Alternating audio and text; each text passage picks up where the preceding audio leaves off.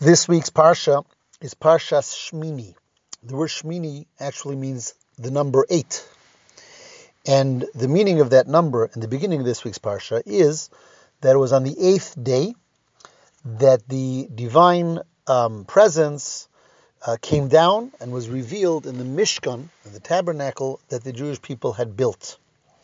Um, in other words, uh, we've already learned a number of uh, parshas that dealt with the building of the Mishkan, of the tabernacle. And ultimately, after it was all ready, so Hashem said that for seven days it should be every day um, constructed and taken down. And those were called the Shivas Yimei HaMiluim. There were seven days of dedication, if you will, of the Mishkan. And then it was on the eighth day, which was on Rosh Chodesh Nisan, the first day of Nisan, that Moshe Rabbeinu goes in and Aaron HaKohen, and ultimately the divine glory is uh, descends and is seen revealed in the Mishkan. And that's how this week's Parsha begins with the story of the eighth day, the day that the divine presence comes down. One of the fascinating commentators, Mefarshim, on the Parsha is uh, the Klei Yakar.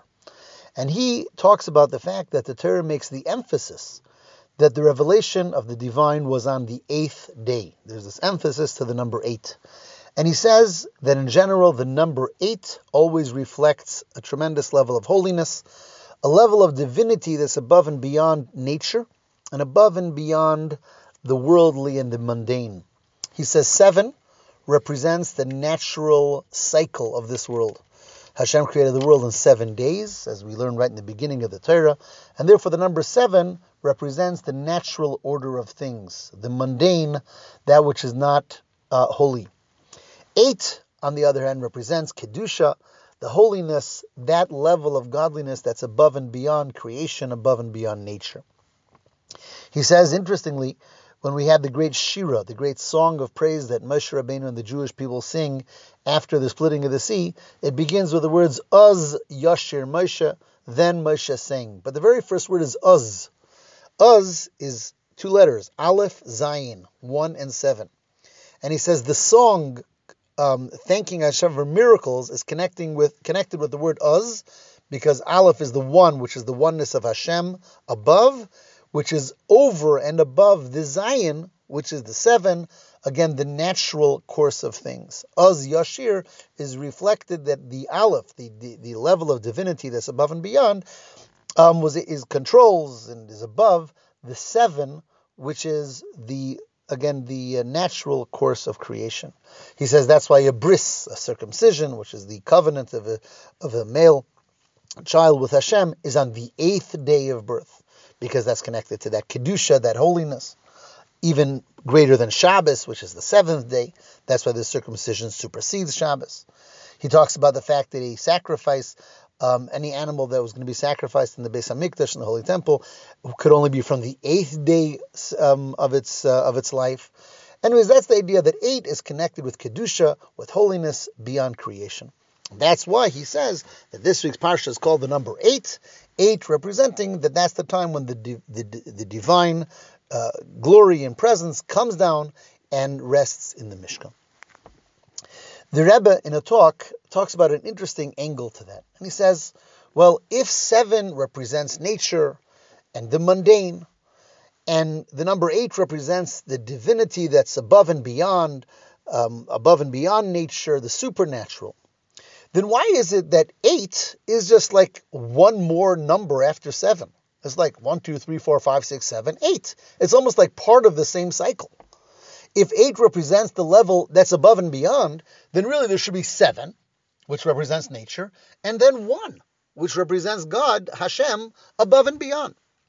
By making that level of godliness that's above and beyond number eight, it makes it like it's just part of the seven. There's seven and then eight if it's so much above and beyond and removed, why isn't it in accounting all by itself, so to speak, which would bring out how it's totally removed, totally above and beyond?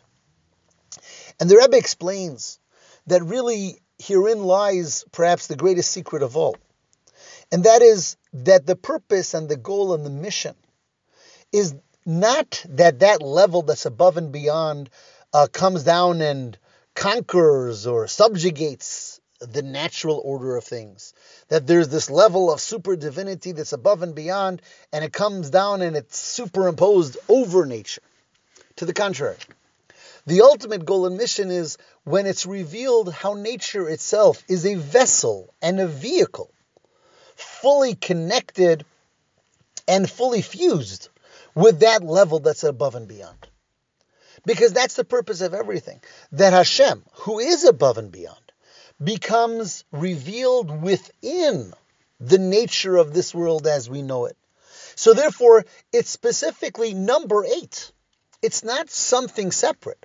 It's meant to be revealed within and become part and parcel of the world as we know it, so that the natural and the supernatural ultimately are fused as one, because they come from the same place, and they're all part of the same entity of Hashem, who fully is able to be revealed within nature as we know it. And that's why it's not a separate counting. It's number eight, um, as which comes in as a continuation of seven. And using that concept, the Rebbe explains another fascinating thing, and that is we find something in this world that's that's really um, it's really peculiar, and that is challenge brings out greater strength. Concealment creates revelation. Uh, perhaps an example. Today, we're in Gullus. We're in exile for almost 2,000 years. Exile, by definition, is a time of concealment. Godliness is concealed. We don't have our Beis Hamikdash, the Holy Temple, the miracles of that time, time of concealment. So, what did all that concealment do for the Jewish people? What did that bring out within us now that we've been in exile again for thousands of years? If anything, what exile has brought out within ourselves is a greater level of devotion a level of Mesiras Nefesh, of tremendous self sacrifice to remain connected to Hashem, even in times of tremendous darkness and concealment and persecution, so that greater and deeper levels of our connection to Hashem were called out, were expressed, were revealed through exile. And the question is isn't it counterintuitive? How is it that concealment actually creates greater revelation, greater strength? How is it that when Hashem is hiding from us, somehow we turn out and we become stronger through it? How is it that challenge creates strength? And the answer is based on the above. Because why is there challenge? Why is there concealment? It's only there in order to bring us to the next step higher.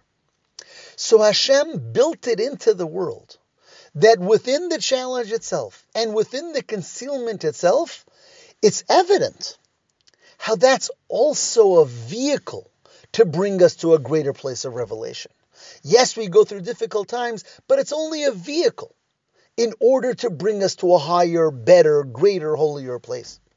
So that when ultimately that time of revelation will come in its completest form with the coming of Mashiach, it will be so perfectly evident how that's not a new independent revelation of this level that's above and beyond, but rather that it fully fuses with all of the concealment, with all of the exile, and with all of the difficulty, it will be perfectly evident how number eight is a continuation to number seven. How the infinite and the supernatural is really 100% fused with every aspect of this world, even those aspects that seem to be so, so concealing and so dark. They're merely vessels, only there in order to bring about the greater light and the greater good.